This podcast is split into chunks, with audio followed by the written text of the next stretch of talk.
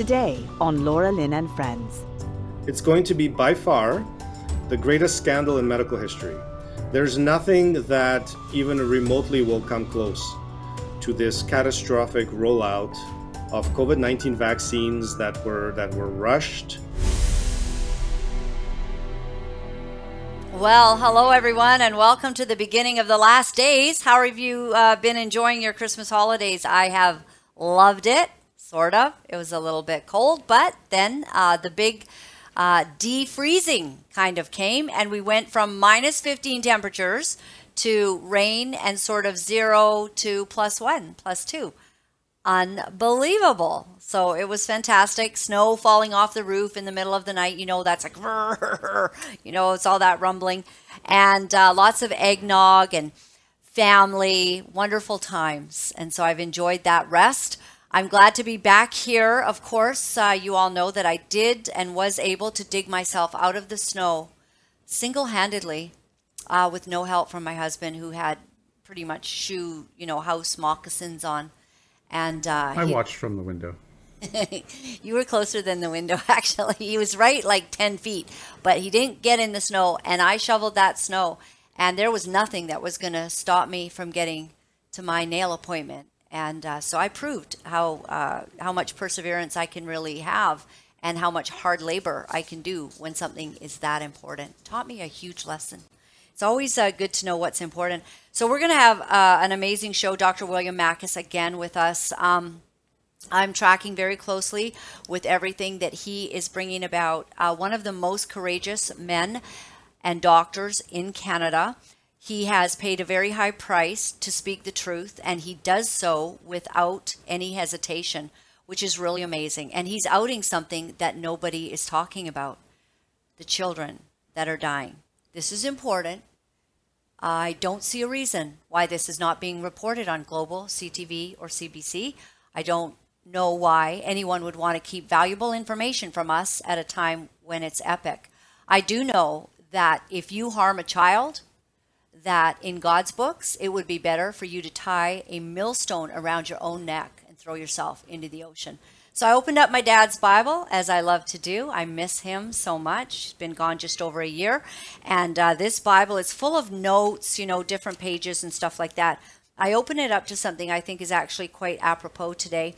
And that is in Hebrews 10, where it says in verse 26 for if we sin willfully after that we have received the knowledge of the truth, there remains no more sacrifice for sins. If you know something's wrong and you keep doing it, what is the price that has to be paid for that?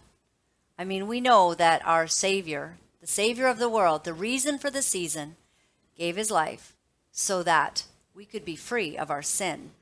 But if we sin willfully, I, I don't I do not want to be one of the people on the wrong end of this time in history, you know? My dad also underlined verse 27 but a certain fearful looking for judgment and a fiery indignation which shall devour the adversaries. That's what's waiting for people who do wrong.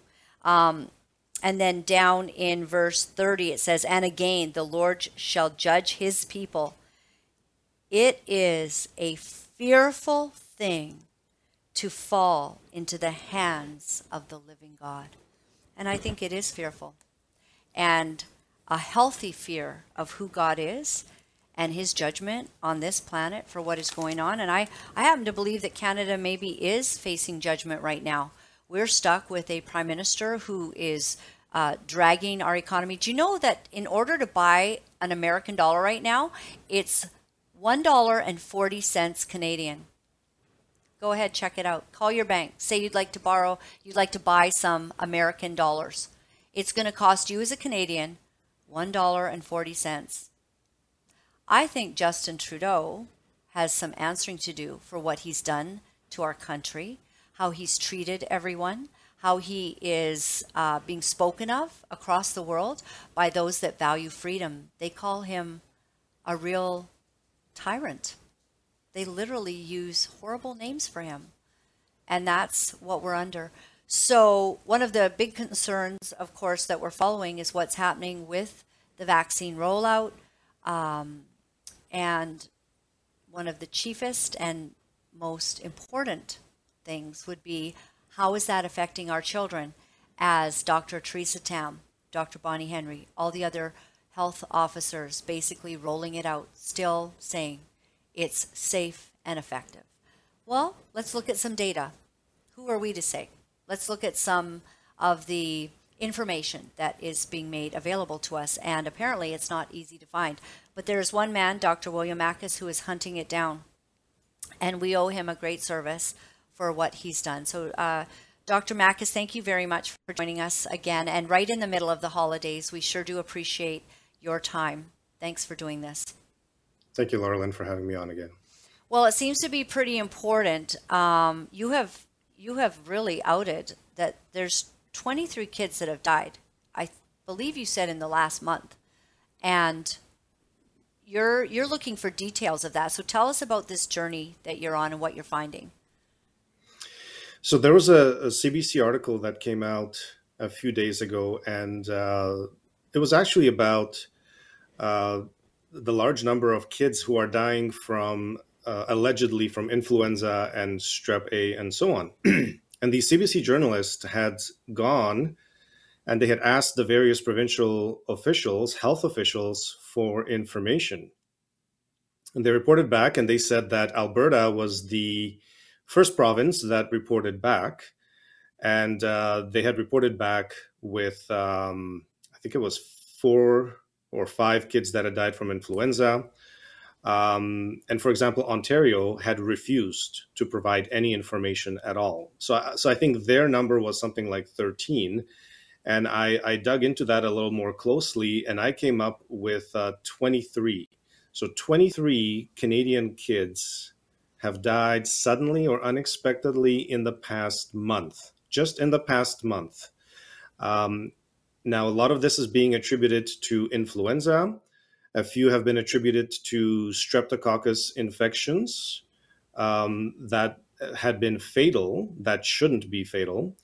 And uh, then there's also sudden deaths that are, you know, strange and, and that really no one is talking about at all. So I wanted to give you uh, just a quick breakdown of, of provinces, um, how many deaths in each province. So in British Columbia, six kids have died of the flu, and I believe one of them um, had a strep uh, infection as well. Uh, in Alberta, it's six kids, four from flu, two sudden deaths. In Manitoba, three kids have died, one from flu, two sudden deaths. Ontario, four deaths, even though the Ontario public health officials have absolutely refused to comment or release any information. So I have found uh, two had died from flu and two had died suddenly. Uh, Quebec, three deaths, two from streptococcus. This was kids under the age of two. One sudden death, a six year old uh, boy, and one sudden death in Nova Scotia. So for a total of, of 23 deaths. And what is um, what is absolutely uh, upsetting to me is that no one is talking about this.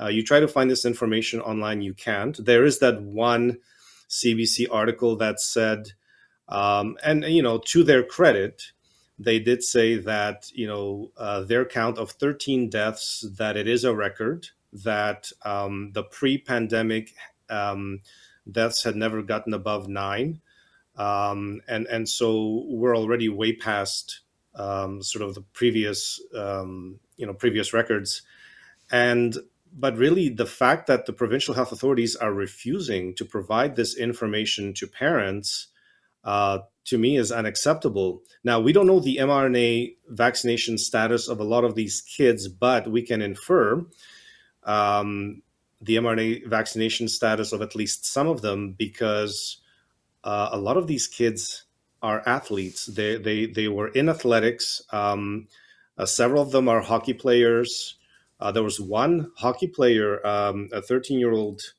uh, boy in um, Calgary, Alberta, who had actually collapsed and died during a basketball tryout uh, in his school. He was a grade eight student, a hockey player, so presumably uh, mRNA COVID vaccinated to be able to play hockey. Uh, and he collapsed during a basketball tryout on November 9th and died. Um, you know, some of these kids um, who are in high school, um, again in athletics, um, you know, so presumably they would have been uh, mRNA vaccinated for COVID 19. And this is something that the health, provincial health authorities should absolutely be telling the parents if um, a child's immune system has been damaged by the mRNA vaccines, for example, which were rolled out uh, at the beginning of the year.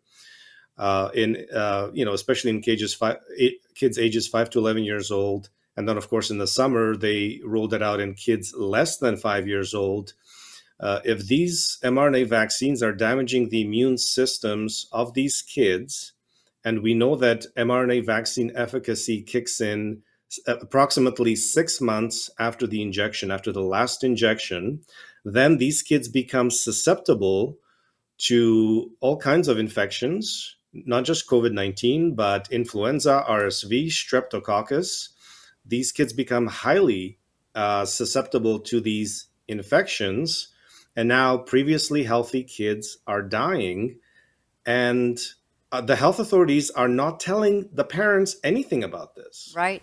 You know, we'd like to show a video from 2020 that spoke on exactly this topic by some experts, including Anthony Fauci. Take a look. Take on the big scientific challenge of coronavirus vaccines. And I say a scientific challenge because one of the things that we're not hearing a lot about is the unique potential safety problem of coronavirus vaccines. Uh, this was uh, first found in the early 1960s with respiratory syncytial virus uh, vaccines, and it was done here in Washington with the NIH and Children's National Medical Center, that some of those kids who got the vaccine actually did worse and I believe there were two deaths in, in, a consequence of that study. Because what happens with certain types of respiratory virus vaccines, you get immunized, and then when you get actually exposed to the virus, you get this kind of paradoxical immune enhancement phenomenon. And what how and and we, we don't entirely understand the basis of it, but we recognize that it's a real problem for certain respiratory virus vaccines.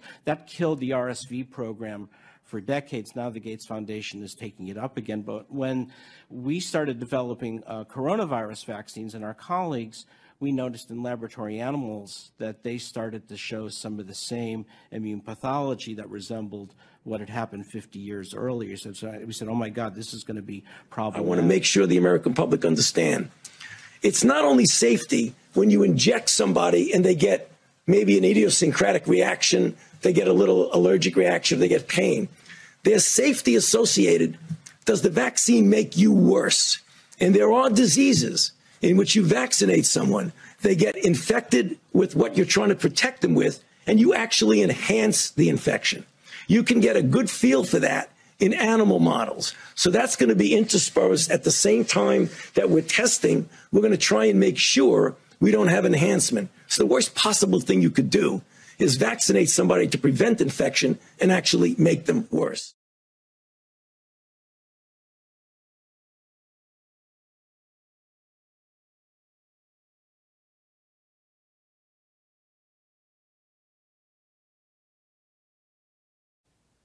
Okay. So we gave you a little bit of time to read that. Um, now I can't read it really for the uh, for the podcast. Um, but Dr. Makis, this is sort of what you're talking about, and this has been an alarm that's been sounded by Dr. Peter McCullough, um, you know, world-renowned uh, heart specialist. A lot of doctors have said perhaps this is not what we should be doing because we might be lowering the immune system. That's correct. And I actually believe that this is exactly what we're seeing right now with this huge outbreak of respiratory infections in kids. Uh, and I believe it's one of the mechanisms that's the basis for this negative vaccine efficacy that we're seeing in children, you know, starting several months after they've been injected with uh, with the mRNA vaccines. Um, what both of those videos talked about, and um, I think those were fantastic videos to show, was um, antibody dependent enhancement, also known as ADE. Now, antibody dependent enhancement um, occurs with with uh, some vaccines, um, and they were really worried that it would potentially occur with the mRNA vaccines. And then, of course, um, the doctors who raised concerns about this, Dr. Malone, Dr. McCullough, Dr. Geert Vanden Bossche, um, I've raised concern about this as well. Uh, we were all silenced uh, when we started talking about AD and antibody dependent enhancement. This is a serious problem that I don't believe Pfizer or Moderna ever solved. Um, I believe that the push to roll out the vaccines and make obscene amounts of money, you know, hundreds of billions of dollars in profit, was so strong that they didn't bother really um, fixing this problem or addressing this problem. And what happens is when you get injected with an mRNA vaccine, your body de- your body is supposed to theoretically develop antibodies against the spike protein, but it also um, ends up developing antibodies um, that are sort of called non-neutralizing. So other antibodies that um, are found later on to actually help the virus enter the cells. And so um, what happened was with the so-called good antibodies waning after you know a few months, two three months, which was the basis for requiring booster shots. And now, of course, Dr. Teresa Tam insists that Canadians need to take their booster shots every three months. Well, the reason is that the neutralizing antibodies um, they they wane after a, a, couple of months at best. Um, so they're no longer functional or they're no longer there, and you're left with these bad antibodies, these um, uh, antibodies that can then cause antibody antibody dependent enhancement of infection and disease. So you've got these faulty antibodies that are actually helping um, you know, the virus infect your own body's cells. Um, and so the kids that have been mRNA vaccinated after a few months really do seem to end up being much more susceptible to all kinds of infections, whether it's COVID, whether it's the flu, whether it's RSV. And now we're seeing kids dying from strep as a complication, um, like a strep pneumonia. That shouldn't be happening. Like, why are kids suddenly dying? previously healthy kids dying of the flu, of the strep. There's obviously something wrong with their immune systems. And the health authorities are refusing to tell us uh, the, about these kids who have died. They're refusing to give out their names, their, their ages. And I can understand, you know, the, you know, the, the sort of the need for privacy and confidentiality, but we're in a situation where hundreds of thousands of kids have been injected with potentially immune system destroying mRNA vaccines. Uh, so parents have absolutely the right to know if these vaccines are in fact damaging the immune systems of, of young kids to the point where these kids are unable to fight off you know regular infections that healthy kids should be able to fight off um, and and we're not being told this information by health authorities. They're just refusing to address this um, in any way whatsoever. Well, I'm devastated over this. Um, as as a mom, uh, you don't expect your kids to pass away from the flu or strep. Not not any time that I've known of this. This seems to be, as you say, it's nine kids maybe that would die uh, pre COVID. And I don't think any children died uh, really during COVID. It was very hard to find any child that truly died of COVID. Even to this day, I don't know what they've come up with. But now, after the rollout of the vaccines and in our world, now we're seeing little precious kids like this. Look at this little guy, um, age seven, Calgary, Alberta. Slade yeah. Smith. Look at that. Face. I wanted to. I wanted to. Uh, if you can just keep the graphic, this graphic sure. up. Um, I want to tell you about some of these stories because it, it's really um, it's really shocking what's going on. The uh, the child who died on December nineteenth, uh, Lady McCadis Soloway. This was a yes. seven year old boy in, in Edmonton, Alberta uh, who had actually died from blood clots in the lungs as well as streptococcus infection. And this was a very strange story because um, the only information we have is that he had hurt his arm at some isn't, point. Isn't that a girl? Well, it, it's it's it, it's a boy, um, I, I believe, who identified as a girl, and um, Okay. so he had he had hurt his arms, and uh, they they went to emergency and um, you know I guess um, sent him home, Okay. and then he came back and ended up with blood clots as well as a streptococcus infection and had passed away. And um, you know again that you, you start to see blood clots. Why why blood clots? That shouldn't be happening. What's going and then on? Just two days before that you have this nine year old boy from ontario who died on december 17th colton windrum and he had died of a sudden blood clot to the brainstem. And again why why blood clots right? Why why is this happening?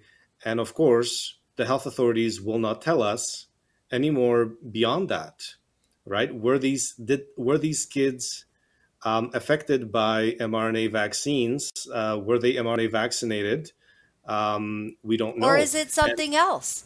Shouldn't we else at least But- be investigating it? Shouldn't this thi- be alarming? I would want to know. these yeah these these cases should absolutely be investigated and then what struck me was that uh, i kept finding sudden deaths of high school students that again no one is talking about so if you look you see chase uh, rominger 18 year old boy who had uh, autism just died suddenly in ontario A 15 year old boy in winnipeg manitoba alejandro caceres who was a basketball player. So again, you wonder if he was uh, mRNA vaccinated in order to be able to play basketball. Again, just died suddenly. 19 year old boy Cole Willerton in uh, Neepawa, Manitoba, uh, who was an avid hockey player, 19 years old, died suddenly. So you know, and I kept finding these these high school students um, who are collapsing and dying with no explanation whatsoever. Um, now, in, in these cases, we don't even hear about these cases because uh, presumably these case, these children were not affected by influenza or RSV, so they don't come up in the in the statistics for the influenza and RSV outbreak. You know, and then I found this uh, one and a half year old boy, uh, Sawyer Slaney in Innisfail, Alberta, had died in his sleep, went to sleep and never woke up right? This was also very recent. Again, we don't know medical history wise. Um, you know, there was there was uh, no information that he had any prior medical history of of any kind. Uh, and then, of course, uh, we had the, the seven year old hockey player in Calgary, Slade Smith, who died on November 29th uh, of, um, they say, four day illness uh, followed by heart complications. I believe this was one of the influenza deaths. And again, he was a hockey player. Was he mRNA vaccinated? Most probably. And th- this is something that parents should be informed in Alberta. This should be the subject of investigations and inquiries. Um, you know, there were a couple of girls in British Columbia who had died on, of influenza or strep. Again, one of them a hockey player, presumably mRNA vaccinated. You could see on the on the following um, following picture if you want to put uh, put that up. Um, you know, Danielle Cabana, who died on November 26th, six years old, hockey player, presumably mRNA vaccinated. And this was the age group that they were extremely aggressive in rolling out the mRNA vaccines at the end of last year and beginning of this year. Um, they wanted all kids 5 to 11 years old jabbed. I lost my Twitter account over raising concerns about rolling out vaccines in this age group. And look at these ages. Um, Peace Muko Harusha, age six, died in Quebec. Danielle Cabana, age six, died Richmond, BC. Lucas Hawley, age six, died in Sherwood Park, Alberta. Um, you know, like, look at this is the age group that they were so aggressive in rolling out the mRNA vaccines in. And now we have all of these sudden deaths in this age group, no one willing to talk about it public health authorities absolutely silent, refusing to even put out this information. The only reason we know about these children is because the families have have um, set up a GoFundMe, and of course, GoFundMe requests are public, publicly accessible. That's the only reason we know about some of these stories. I know in the case of the, the, the girls who died in British Columbia, the public health authorities were completely silent until about a week after the two uh, GoFundMe um, uh, web, websites were set up. Then a week later, BC authorities come out and, and say, okay, uh, six kids have died of influenza. It's like, okay, and you're are you investigating this? Are you doing anything about it? They're doing absolutely nothing about it. So Right. this has And been no so alarm. No alarm No being alarm. sounded. Um, no alarm being sounded, is- record deaths of kids, and you know this, this for me is deja vu. You know, with with I saw this with the doctors. You know, we started tracking uh, started tracking doctor deaths. You know, we had the three doctors who died in Mississauga. Uh, of course, the fact checkers came aggressively tried to suppress that information. You know, then I put out reports: 13 doctors, 32 doctors, 80 doctors. Now it's over 100 and again no one is investigating it no one is raising alarms um, other than myself and, and a few others. Um, and it's really like a, a deja vu all over again um, where the authorities are hoping what that they could sweep this under the rug or that this is going to go away? This is not going away. If you look at these deaths um, even in these children there's been four deaths since december 14 right? There's been 23 deaths since November 24th, God. right? And and again, th- this should be the number one topic. Um, No- no reporter with a conscience. in Alberta and British Columbia. Yes, it should. Yes, it should. Where's the reporters with a conscience?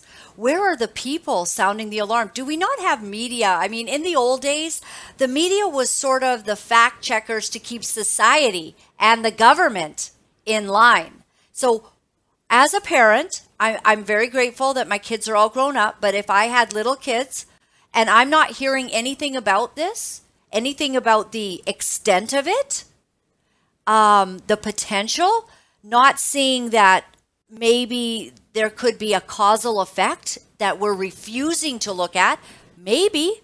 And as we put this uh, out here, and you know, we're on all of the platforms today, um, we're asking questions, and why why aren't decent doctors and authorities? Why is Dr. Bonnie Henry not sounding an alarm? Why is Dr. Teresa Tam not sounding an alarm on what's happening to Canada's children? Where's the media?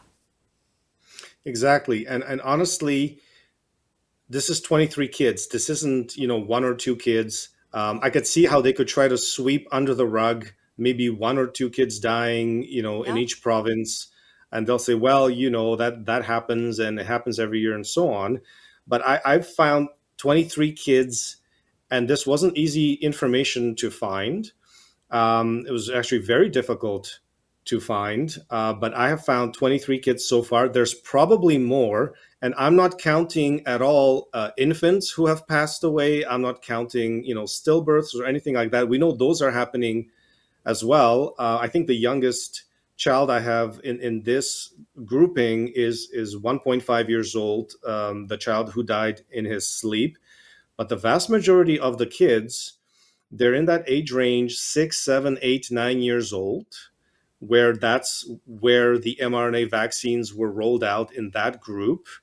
And we could be seeing antibody dependent enhancement of infection which is is is causes the same, um, which basically causes negative vaccine efficacy. You you have a vaccine that is making kids potentially much more susceptible to infection than if they had never taken the vaccine to begin with. And we know that COVID 19 was absolutely not an issue in healthy children in this age group, 5 to 11 years old. They should have never received these vaccines. In fact, mRNA vaccines in this age group are banned in a number of European countries. Certainly, all the Scandinavian countries are not vaccinating uh, kids in this age range. You can't get it even if you wanted to, even if you beg the government for mRNA vaccines for your child in this age group, 5 to 11 years old you cannot get it because they're banned. Uh, that's Denmark, that's Sweden, Norway, Finland, Um, and and you know they must have done it for a reason. They obviously their public health officials know something our Canadian public health officials don't seem to know or don't seem to care about. And then of course you've got a second cluster of deaths in these high school students, you know, sort of ages 15, 16, 17, 18, 19. Uh, and again, mRNA vaccines were rolled out aggressively in this age group as well, sort of 12 to 19 years old. Something like 80% of these kids received two doses. And these are healthy kids, many of them athletes, who are just collapsing, dying suddenly, and no one's even talking about that at all. Um, and I, as you can see, you know, on the graphics, I have a number of these uh, children um, who've who've died suddenly. Uh, you know, just absolutely inexplicably. Uh, this one case just absolutely horrified me. Um, it was a boy who had died in October, so that's the that's the next graphic. Um, and his name was uh, Syed Nasir Shah. He was 19 years old in in Saskatoon, uh, Saskatchewan, and uh, apparently he had gone for a workout in the gym, and he was found dead in his car just outside of the gym, um, presumably af- after his after his workout and um, you know the family has been asking questions as to what what the heck happened. It was perfectly healthy, um, and no answers. We have absolutely no answers. Um, I just heard about this yesterday, and uh, you know this happened in October. No one knows about it. It's no one is talking about it. You know, we had the two students who had died. Uh, right next to him is Spencer Cornelis, 20 year old student in Western University, London, Ontario which had a very aggressive mRNA vaccine mandate. So all their students had to be mRNA vaccinated. And two of their students died suddenly in the past two months. It was Spencer Cornelis, 20 years old, and then Megha Thakur died in November. She was 21 years old. And, um, you know, those two students, presumably fully mRNA vaccinated, had died suddenly. And then Western University rescinded their vaccine mandate. But really, like, do children have to die? you know, before some of these institutions wake up and start removing these uh, unethical, unlawful vaccine mandates? And what about our public health officials? How come no one is hearing about these deaths? This is all just, you know, quietly shows up on on on Twitter or or some other alternative social media, but the health officials are not talking about any of these deaths. It's absolutely shocking, and. Uh, you, are putting this information out. Um, are you being contacted by people that want to investigate the legitimacy of the claims you're making? I have been, so I continue to be contacted by journalists.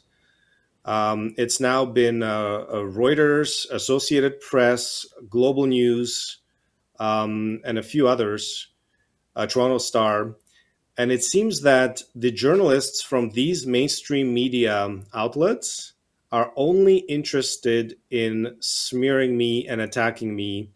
And I could tell by the nature of their questions and by the way they are asking questions that they are basically writing hit pieces on me. So a global global news journalist contacted me a few weeks ago, was extremely aggressive, extremely uh, unpleasant and accusatory, that was when, um, if you remember, the College of Physicians and Surgeons of Ontario had put on their website suggesting to Ontario doctors that they put unvaccinated patients on psychiatric medications or refer them for psychotherapy. And she writes to me and says, Why are you lying about the college? And I told her, I'm not lying about the college. I'm not misrepresenting the college. This is the statement from their website. I gave it to her. Uh, here's the statement. Here is the statement that they altered following a public outcry, where they tried to walk it back and claim that they only meant uh, unvaccinated patients who were afraid of needles, which is complete nonsense. Because even if someone is afraid of needles, really, you're going to put them on psychiatric medication and send them for psychotherapy? Exactly. Like, oh come on, that's, that's that's even that's that's complete stupid. nonsense. It's it's it's absolutely stupid. But this was the way the college was trying to cover their behinds, and this global news reporter was attacking me saying why are you misrepresenting the college and and you know you're lying and that's not what they said and that's not what they meant so i told her i said you know what why don't you publish the exact excerpts from the college's website the one before and the one after that they altered, and let your readers decide. Let people decide what is misinformation and what isn't misinformation. Um, let people decide for themselves. But you know, this these are the ways I'm being attacked. Of course, in the Toronto Star hit piece um, that they uh, interviewed um, um, Timothy Caulfield, the, Uni- the University of Alberta law professor, who is getting more than $2 million from the Trudeau government to promote vaccine acceptance and to fight, quote, COVID misinformation. Um, of course, they did a huge hit piece on me and the uh, my report on the 80 doctors who died suddenly or unexpectedly, with Timothy Caulfield saying, "Oh yes, I debunked this. This has been debunked." He didn't debunk anything. Right. He doesn't have a single autopsy report of any of the 80 doctors who've died suddenly or unexpectedly. He's a con artist. He's a liar. Right. He's being paid millions of dollars by the Trudeau government to attack and smear doctors like myself. He's not even a doctor. He's a law professor specializing in health. He's basically a vaccine salesman. He's a Pfizer and Moderna vaccine salesman, a vaccine pusher paid by the federal government and he's attacking me a physician who has four years degree in immunology a five year degree in oncology and he's attacking me and questioning my credentials and saying that i'm spreading misinformation i will go head to head with timothy caulfield in a debate on medical issues any day right but these are the people who are getting paid obscene amounts of money by the government what do you mean by that get 2 million yeah what well, over how, how does he get that? dollars it was it was a um, it was actually a program set up by the federal government. I don't know the specific name of it, but uh, it's like a research grant. Right. So they claim that it's research. He set up this um, this front where they do no company. research.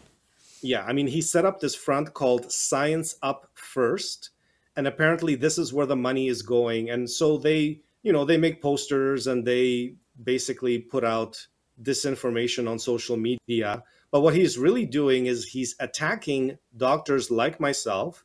He's attacked other doctors who have spoken out with concerns about mRNA vaccines.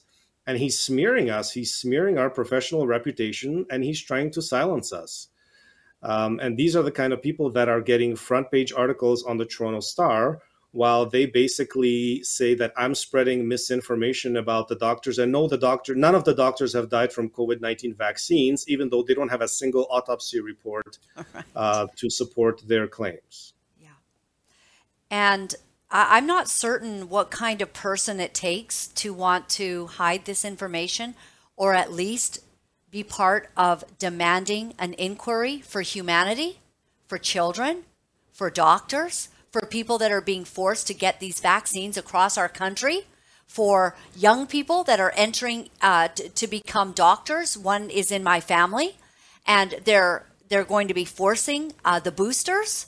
None of none of this information and this crisis, this amount of people, this amount of information that that definitely needs to be looked into. Not to mention Dr. Anthony Fauci himself and that Dr. Hotez at the, the beginning of, of the clip. Many other doctors saying this is a possibility. Is this what we're looking at? That we have vaccine um, induced dependency. I don't know if I'm saying that right, but basically this could be happening. That is a medical phenomenon. That can actually happen. And now we're seeing children die. And we've got sick reporters out there. I'd love their names. I, i'd love their names. When when they want to do a hit piece on you, let's go to all of to, to, myself and everybody else. North America, they're starting to take notice of everything that you're saying. They're listening. So let's be sure to to go into what kind of person uh, believes that they should write a hit piece on a doctor with great expertise, great education, and you're telling parents something that they can't hear on any of these mainstream medias uh, it's just it's absolutely disgusting and appalling. As a mother, as a Canadian, uh, I'm sickened by this assault against humanity and it's work like yours that is helping the the public to be educated and hopefully they won't be lining their kids up because they have information now yeah exactly and and i think that's the most important thing about all of this is is that especially parents should have access to this information. This is something that should be addressed by either the provincial health ministers or the public health officials in every single province. They should be informing parents of these risks, these potential risks that we might have thousands and thousands of children who, whose immune systems are either dysfunctional or suppressed or have been damaged to such a you know significant degree that they are at risk of dying from infections influenza rsv streptococcus whatever it may be that healthy children are at risk of dying from these infections because their immune systems have been damaged um, from potentially these mRNA vaccines. Uh, and this, this damage has been known by many doctors, many PhDs. Um, like you played, you know, in the clip, Dr. Fauci and Dr. Hotez actually know about this. This is not a medical mystery. This is not a new discovery. They knew that this has always been a problem with vaccines for respiratory infections specifically. And the reality is that they never solved this problem for the mRNA vaccines. This problem of antibody dependent enhancement of infection and of disease has always been a risk there. And we started seeing negative efficacy, negative mRNA vaccine efficacy in late 2021. This data came out of Denmark, which showed that the Danish population, the, the people who were double vaccinated, were getting sick at much higher rates than their unvaccinated population.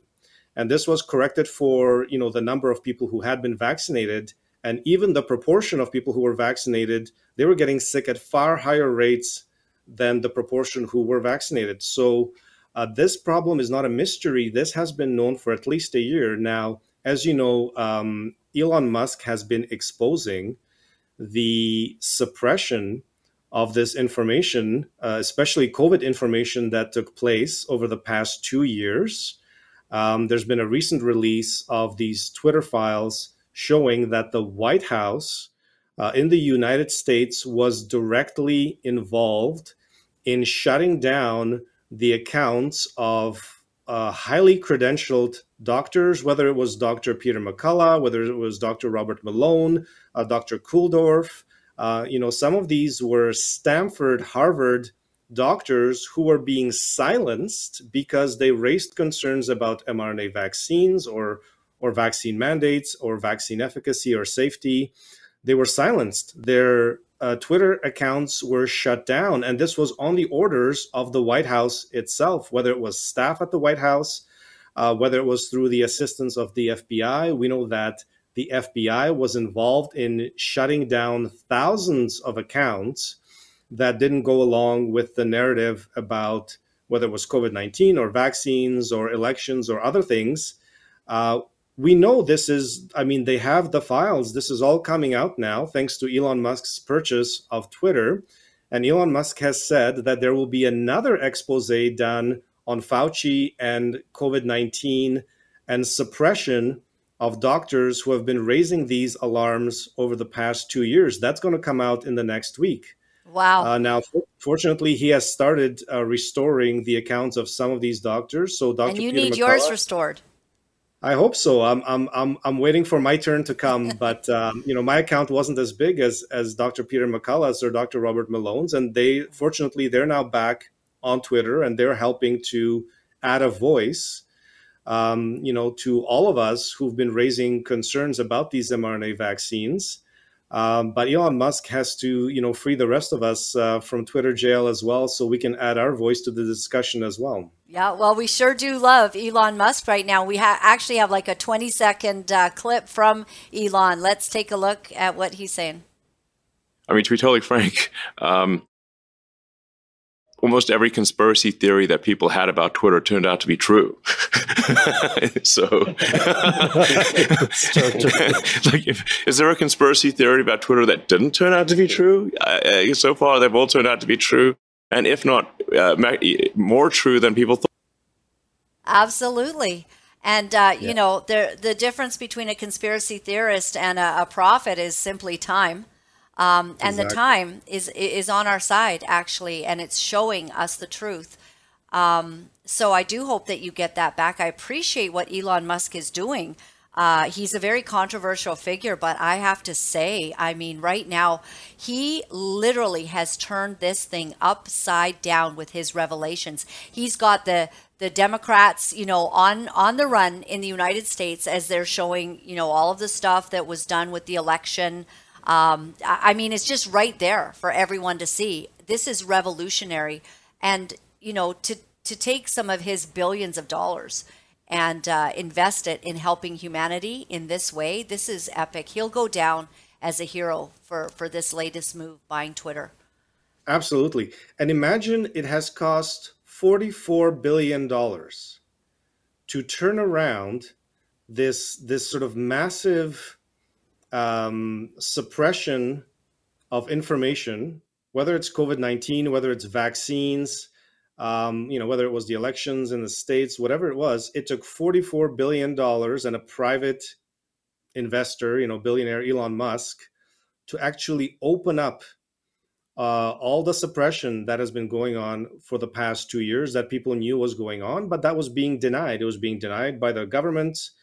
Uh, it was being, you know, denied by the White House, by the Canadian government, and yet the amount of suppression, the effort that went into suppressing, um, you know, doctors like us. I mean, I'm I'm a nobody. I'm you know I'm a small doctor in you know in Edmonton, Canada, and yet, can you imagine, Laura Lynn? There were individuals you know, I don't know, directed by FBI or the White House or who, who at some point had looked at my account and had probably spent, you know, maybe an hour or two or several hours discussing the content that I was putting out about mRNA vaccines, and they said, "Oh, this uh, this guy, Dr. Makis, he's got to be silenced. He's got to be shut down.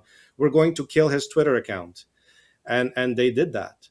Uh, and this has happened to many of us. That there were eleven thousand accounts that were suspended on Twitter for raising concerns about COVID 19 vaccines. 11,000 accounts. This is how thorough the suppression of freedom of expression, freedom of speech by government officials was. And honestly, I would tell the health ministers, the, the, the health ministers in every province in Canada, I would tell them, you better get with the program and start telling parents what they need to hear about these mRNA vaccines, about these kids dying, because if you're trying to suppress this information, and you're going to be caught sooner or later, and God it's going to it's all going to come out. The truth always comes out eventually. Yeah. Then these health ministers, I mean, they will be complicit in these deaths. Yes. You know, the fact that they're trying to cover these deaths up you know, the Ontario health minister saying that he he is refusing uh, to to release any information about these deaths at all. Uh, or BC comes out and you know a week or two later says, okay, yeah, six kids have died. Exactly. Yeah, exactly. I do think they're complicit. They're complicit in crimes against humanity, and God help them. Every mom and dad whose heart is broken because they just did what they thought they were supposed to do. They wanted their child in, in a, a hockey, you know, tournament and, and exactly. wanted to to be a good family and wanted to do the right thing for the safe and effective agenda that's been put out and to find out that this is going to go down as Dr. Peter McCullough has said as one of the greatest mistakes, one of the greatest medical, um, you know, scandals. Scandals. It's going to be the greatest.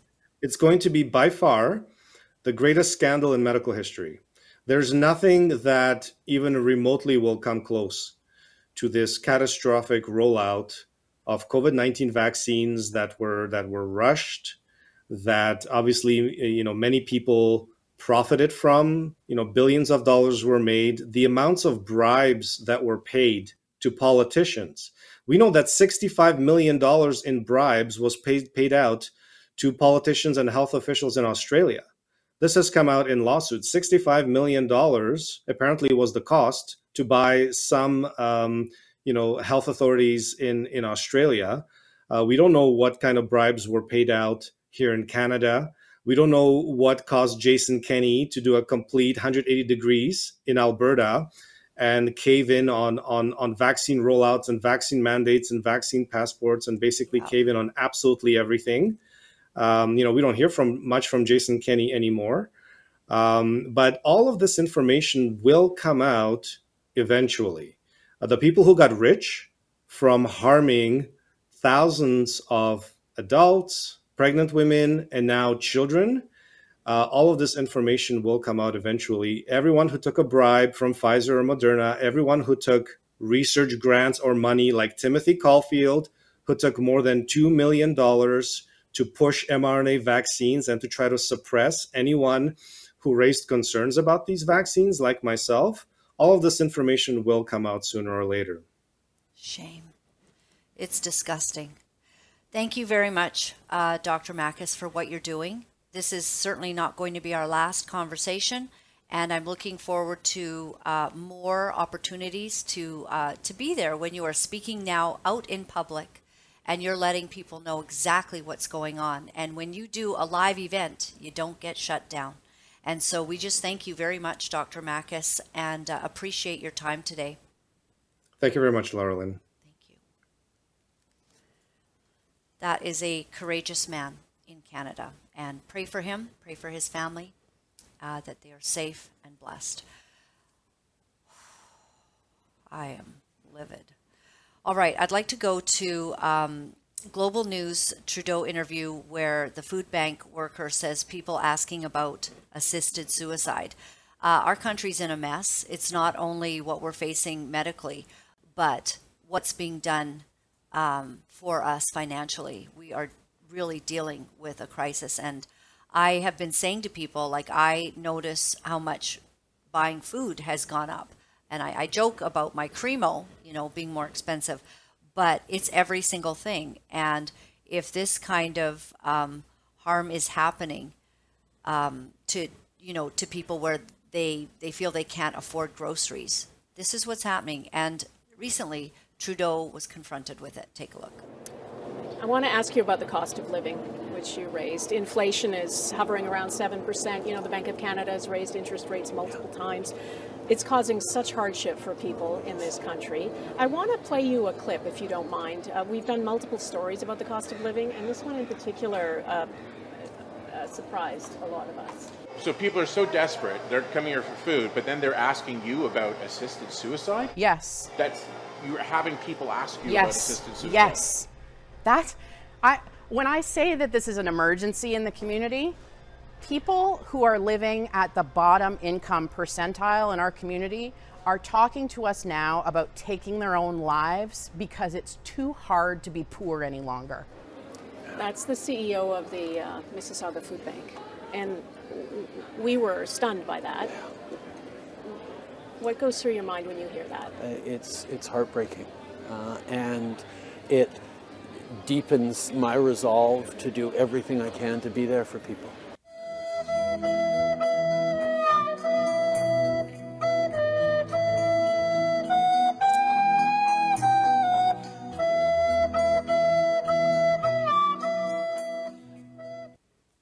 Thank you very much for your authenticity, Mr. Trudeau. Thank you for caring. Uh, more debacles, even in the United States. Uh, the White House now talking about the the masks. I guess. Take a look at this. There's no study in the world that shows that masks work that well. So you're never going to get the kind of benefit from mandatory year-round masking as you would from making substantial improvements in indoor air quality. But it's a lot easier to implement as well. and we kind of knew that. Um, uh, do you have that still image with Megyn Kelly and uh, Dr. Bhattacharya. Oh, okay, it's a video on the harm of COVID policies. We've all been through this, and now it's all coming out. Was what would make them want to put me on a trend blacklist? It was somebody outside telling them to do that, and I, I you know, we have from this lawsuit, we have emails that directly implicate a dozen federal agencies, including you know the CDC, uh, in, including uh, the health agencies, that what they're deeply concerned about, the Surgeon General's office, uh, they, they're deeply concerned about the spread of misinformation. By that, what they meant is legitimate people uh, with credentials and good arguments outside that contradicted what they were saying. You remember back to last year, you had the CDC director telling people that if you if you are vaccinated, you can't get or spread the disease. I mean, that was Mhm. false. It was clearly false on the data at the time, uh, and and and yet uh, the CDC and, uh, the federal agencies labeled people who disagreed with them as spreading misinformation, even when it was 100% accurate information. Uh, the the Well, the idea that the vaccines could cause myocarditis in young people that was that was Yeah. documented pretty early in the uh, in in 2021, and yet people were that, that spread that information were, were suppressed. Martin Kulldorff, my colleague who wrote the Great Barrington Declaration, a Harvard professor, he, he wrote that uh, he wrote that uh, uh, that that masking people masking people can provide them with a false sense of confidence and that by doing by requiring masks you, you may actually have ended up killing vulnerable people who went out in public thinking that they were protected against the disease when they weren't. That was 100% factual and yet that was suppressed by twitter um, you know it's it's it's absolutely shocking. These these uh the uh, because it's, it's and the reason it's shocking is it's not so much the first amendment violation although that that's bad enough. I mean my basic civil rights were violated. Uh, but what's shocking is that the consequences were that we adopted a whole range of ridiculous policies that harmed children. It harmed it harmed uh, uh, parents. It harmed uh, working class people. It harmed vulnerable people uh, for nothing and those policies wouldn't have been- adopted had there been a legitimate debate, had Twitter and the government permitted a legitimate debate. Censorship actually killed people, I think. Absolutely. Think about how they tell you that the the mask is going to protect you and it doesn't because the mosquito going through the chain link fence has been the example of how small that virus is going through a mask. So you think you're protected and you're a vulnerable person. And you go out thinking, and, and you're mad at everyone who's not wearing masks, but really you're not protected at all because they suppress this information. It's just, you know, it's horrendous. It really is. Um, Tucker, on the COVID facts that are still disputed in Canada. So, Canada is just on Tucker Carlson's radar, and I just love when he brings up Canada every, almost every night. It's fabulous. Take a look. Well, by now, pretty much everybody, even the Washington Post, admits that the COVID vaccines don't work at all as intended. The overwhelming majority of people dying from COVID at this point are vaccinated. Masks don't work either. But these basic scientific facts are still not well understood. Apparently, in Canada, a country that's become so completely unreasonable, it barely rec- resembles a country at this point. In Canada, the government is now airing full on propaganda videos directed at children to force them to take the vax and wear masks indoors. Here's Canada's quote public health officer Teresa Tam visiting with Mrs. Claus to check check her vaccine papers. Watch. It's been a tough season with lots of viruses making people sick. Thankfully, Santa and I are feeling as healthy as ever. We are both up to date with our vaccinations, including COVID boosters and flu shots. That's so good to hear. I always tell Santa to make a list and check it twice. One, stay up to date on your vaccinations.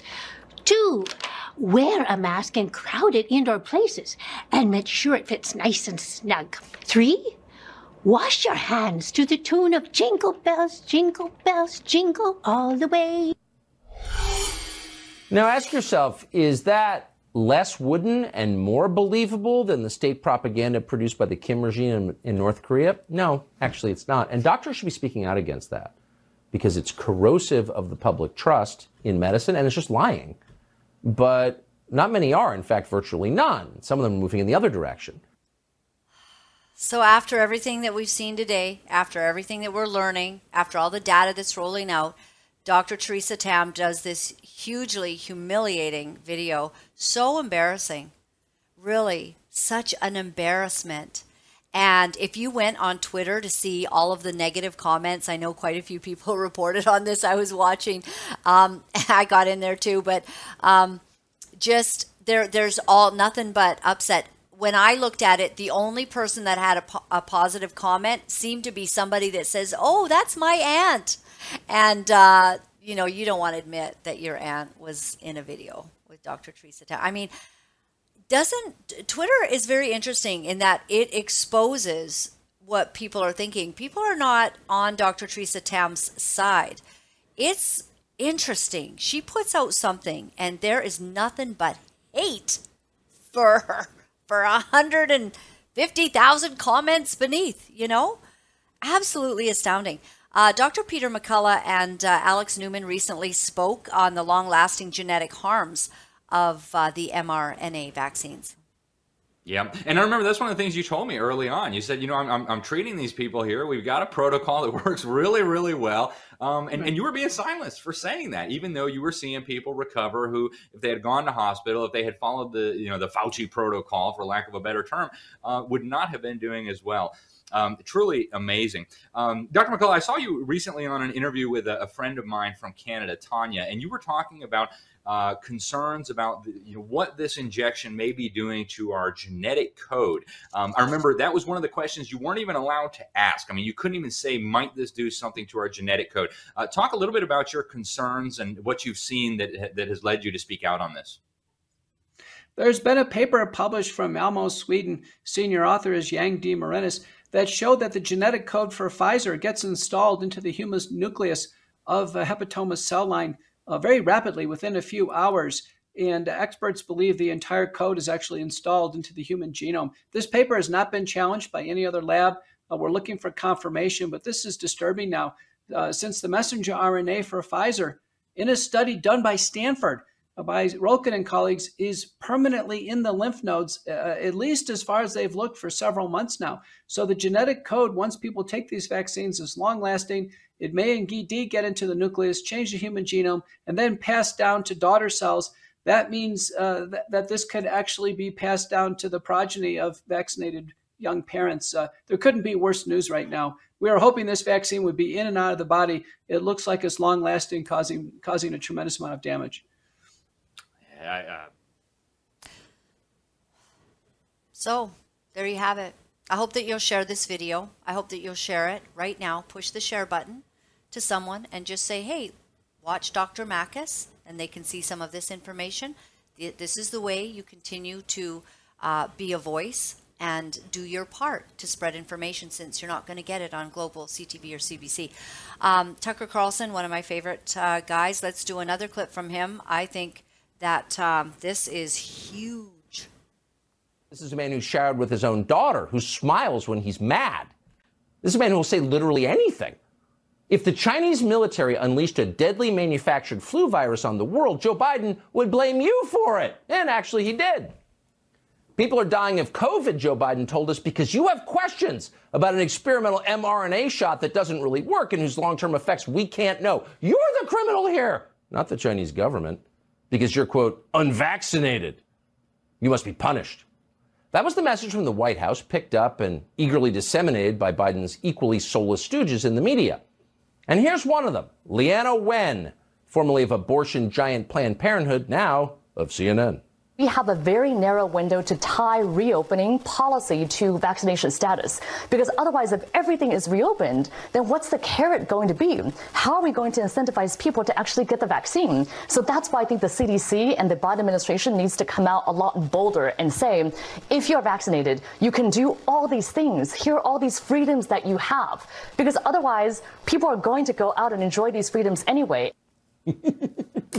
So the unvaccinated might be, quote, enjoying freedoms, fretted Leana Wen. And everyone knows under the U.S. Constitution that's not allowed. Scurry back to your hovel, Kulak. No freedoms for you. The gruel is ladled at four. Slurp it with gratitude. oh, what a difference a year makes. Now we know that everything Leana Wen told us on CNN was a lie. And we know that for certain because amazingly, Leana Wen just admitted it. This week, Wen acknowledged that actually, this is not a pandemic of the unvaccinated. It's the opposite. The CDC, she said, has now determined that, quote, vaccinated people who never had COVID were at least three times as likely to be infected as unvaccinated people with a prior infection. And a Lancet study, continuing the quote, found that those who were vaccinated but never had COVID were four times as likely to have a severe illness resulting in hospitalization or death compared to the unvaccinated who recovered from it. I mean, what? So the vaccinated are four times as likely to be hospitalized or die from COVID. Four times. So it turns out that none of your vax propaganda was true, to put it mildly. It was all a lie. The question is can, can we get our lives back now? How about our economy, our jobs? When's the part when you break down in racking sobs of contrition and beg forgiveness for misleading the entire country in matters of life and death and hurting people? We look forward to that part, though obviously we're not holding our breath. No, we're not holding our breath. Remember all that stuff? The the pandemic of the unvaccinated, the cruel treatment, you're not allowed into restaurants, the continued nonsense put out by the WHO in that that video that I put out last week and I don't even see it making a lot of like playtime on Twitter or anything, but the WHO, I, I mean, I honestly think we should be playing that every day because it's talking about vaccine uh, um, hesitancy, aggression, or something, and that we're going to have to find a political way to deal with this. All these people that were basically terrorists. Um, so take a look at this graphic here, and um, so uh, I'll see if I can see it. JT, what are we looking at? WHO labels unvaccinated people a major killing force globally. Exactly a major killing force globally. This is what I talked about. They were calling us basically these terrorists. And um, so look at um, look at the data. This is Scottish COVID 19 statistics as Public Health Scotland weekly uh, repeats. So basically, the orange is the vaccinated. Is that correct? And the purple is the unvaccinated. So what you can see there is that uh, when it comes to vaccination um, status there, okay, and cases, hospitalizations, and then deaths. So the deaths, it's it's way higher. 79.5% of the deaths now are in the vaccinated. Um, isn't that interesting?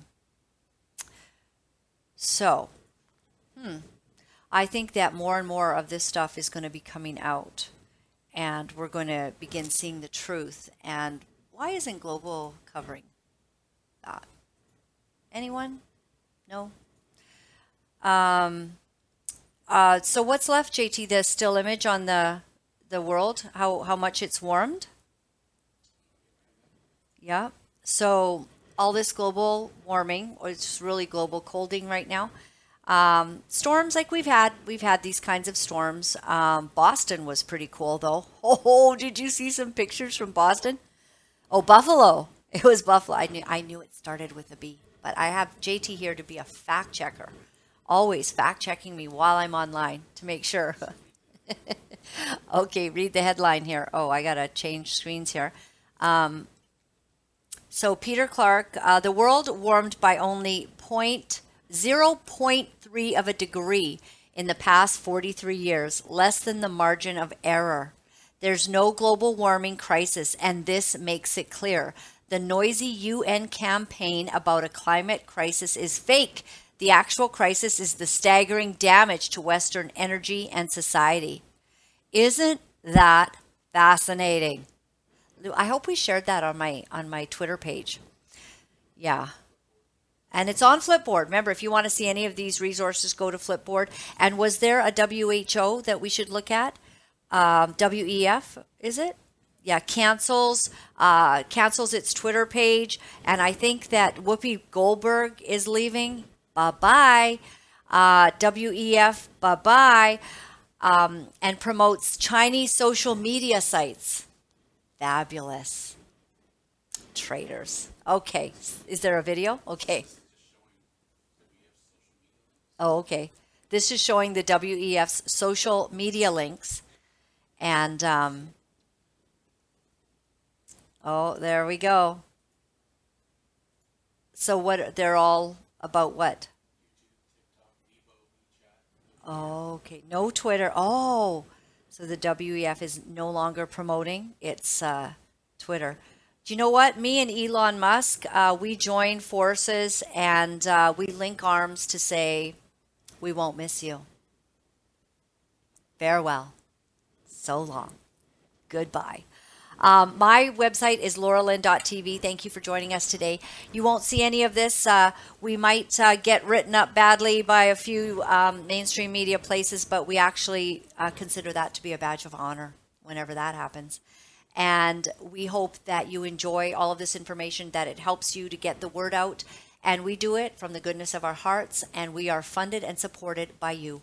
Thank you very much. Uh, it's coming near the end of the year, and if you need an income tax receipt, um, we would be delighted to send you one. And we are here to spread the love of God in the midst of a storm of life. Uh, we like to look at the news and see it from God's perspective. We love talking about God's plan in the middle of the chaos that the enemy is planning. So if you would want to donate to us, you can go to lauralyn.tv. You can make a donation. You could also e-transfer Lauralyn live at protonmail.com if you'd like to do that. Any way it comes, we sure do appreciate it because it's the only way that we make money. I am completely unhirable. I cannot even get a job at Walmart. What do you think happens if I go and apply for a job somewhere? uh, they look at my Facebook and they go, oh, oh, my goodness, she's one of those social terrorists. so we can't have her. Yeah. And uh, even if they agree with me, they don't want to hire me because someone's going to complain. Someone's always complaining. And yet, you know what? I don't receive very many complaints here because I don't have a boss, uh, just God and JT. And JT's a pretty pretty good boss, you know, not helpful in the snow with, with shovels or anything like that.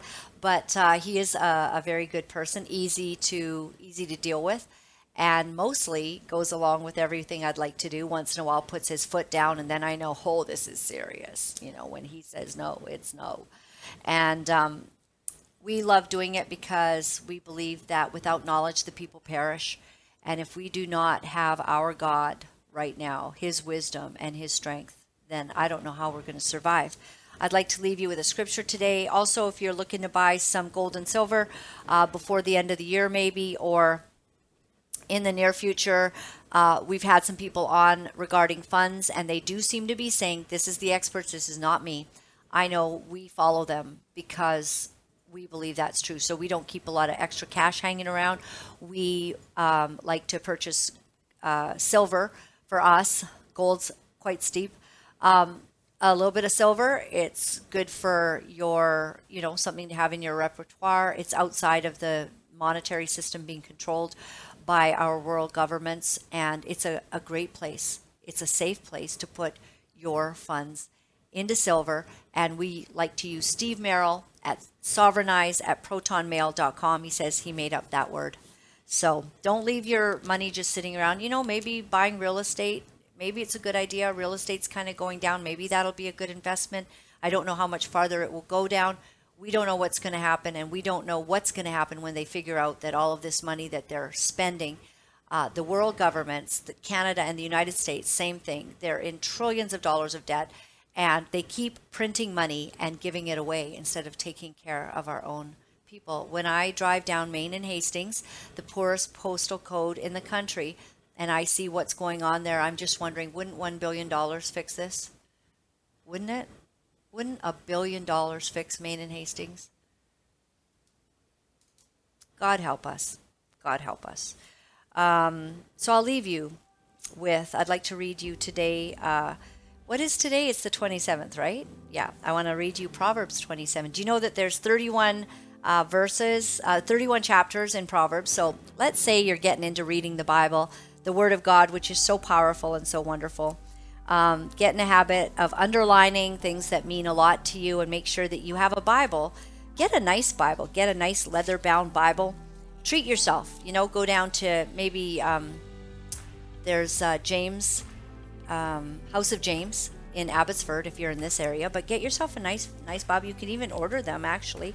And uh, mark up your Bible, write dates in it circle things that mean something to you and then leave it for your children because they're going to need the Word of God as well. That's what my dad did. I don't think my dad knew. I don't think my dad knew when he left this Bible that it was going to be so significant to me. I remember seeing him read it in his last days here on earth and um, being comforted by the fact that he was such a godly man. We all need the word. Our children need the word. Leave something for your kids. Proverbs 27 Do not boast about tomorrow, for you do not know what a day may bring. Let someone else praise you and not your own mouth, an outsider and not your own lips. Any of you out there, big braggers? Oh, I can do this and I can do that. This is what I think. Blah, blah, blah. You know, I'm trying not to say I as much, but I think I still say it too much. But we're not supposed to brag about ourselves. Did you know that? Don't go around telling everybody how great you are. Let others. You know, all you have to do is give it a bit of time. When you don't brag about yourself, people feel like saying something nice to you. But when you're always nonstop talking about yourself, you ever notice how you just like, oh, you know, why why should I compliment them? They already know how great they are, right? I'm always looking for someone that maybe needs a boost up. They're not just bragging on themselves. All right. Stone is heavy and sand a burden, but a fool's provocation is heavier than both. Anger is, cu- is cruel and fury overwhelming, but who can stand before jealousy? Better is open rebuke than hidden love. Wounds from a friend can be trusted, but an enemy multiplies kisses. You know, once in a while, a real friend, a real friend says something that's a little bit painful. And they they kind of gently point out something. And it's like a wound. But the word says that that is better because it can be trusted. When your friend is trying to tell you something for your own good, that's a beautiful thing. And if you receive their admonition, you'll be a wiser person. One who is full loathes honey from the comb, but to the hungry, even what is bitter tastes sweet. When we have a lot, we don't even appreciate good things like honey. But when we start getting hungry, everything tastes good. Except those crickets. I'm not eating crickets. I don't care how hungry I am. I'm not eating crickets from the cricket factory in Montreal. Like a bird that flees its nest is anyone who flees from home. Perfume and incense bring joy to the heart, but the pleasantness of a friend springs from their heartfelt advice. Cherish your friends. We'll see you tomorrow, everyone. God bless. You know, it's not easy to deliver the truth of what our sick world is doing, but for some of us, we feel that we have no choice. Because if we are silent about these abominable things, then we are letting evil go unchecked, and we cannot do that. For those of you wonderful people who are writing me and are sharing your encouragement, I am deeply grateful. Thank you for all the letters that you've been sending. Thank you for the donations and the support. I found out that in order to speak the truth, you have to become very, very strong. If you would go to my website at www.lauralyn.tv, you'll find all of the ways that you can contact me. Remember, my friends, all is well. All is well. Thanks for joining me.